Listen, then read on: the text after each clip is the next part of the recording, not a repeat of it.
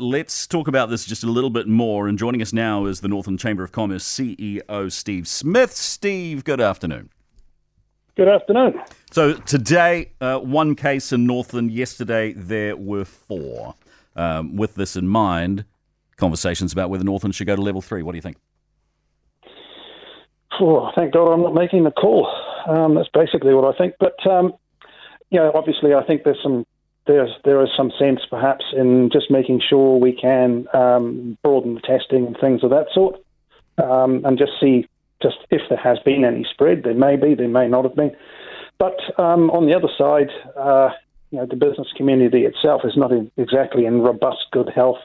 Um, you know, some of the economic reports that come back and say the you know the, the economy's in great shape are somewhat one-eyed. They're not really looking uh, in any great depth into the um, small, medium enterprises. They're looking primarily at the at the industries that support the whole country, such as um, you know um, primary produce and things of that sort. You, you, have you and Shane Ritti had a chat about this notion of moving to level three? Yeah, we have. As a matter of fact, he rang earlier in the day, um, and I totally understand where he's coming from. Uh, he, I think he says it's tongue-in-cheek. It's clearly not something that he'd want to see happen. Yeah. Um, But at the same time, um, in that he has, you know, no, to no short extent, um, some real expertise in and around the subject.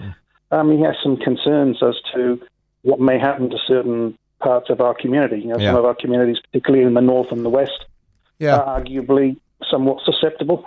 So, I mean, Shane is obviously a medical professional, but would be afraid of the effects of COVID in the community. Are the community themselves afraid of COVID, because the vaccination rate would indicate a mixture of feelings with only sixty-one percent fully vaccinated?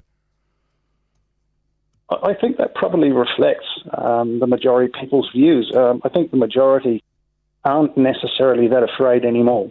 Um, you know, we've been living with this for some time. We've seen, you know, different waves coming through. We've seen different uh, strains of the virus start to perpetuate their way through, the, you know, through our society globally. Um, so I don't know that um, fear is systemic. I don't think it's that broad, but certainly some components of the, of the community um, would feel that way. Do you have any idea just how many businesses, maybe a percentage, may go under uh, if there is a change to level three, or even regardless of that? Over and above those that would normally probably tip up, it's very hard to say. In fact, like I can't. Um, I wouldn't even hazard a guess.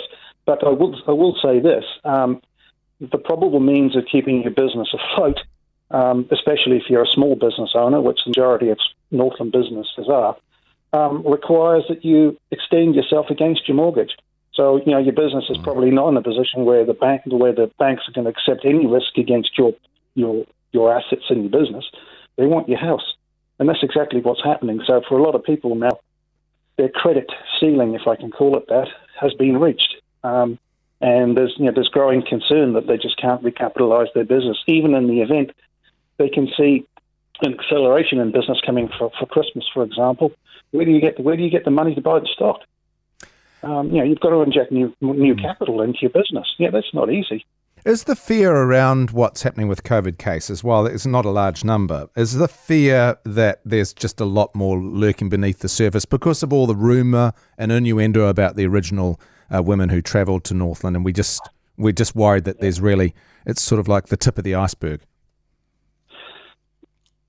I'd say probably not. Um, I, you know, it's easy for me to say. I don't speak to everybody in Northland, but um, from what I can gather, you know, talking to you know, you know colleagues in business, uh, friends, family, et cetera, I don't think they're exactly trembling in their boots, um, but they are aware that um, there almost certainly is. Um, Um, there almost certainly are, I should say, other people within our community that may well be infected.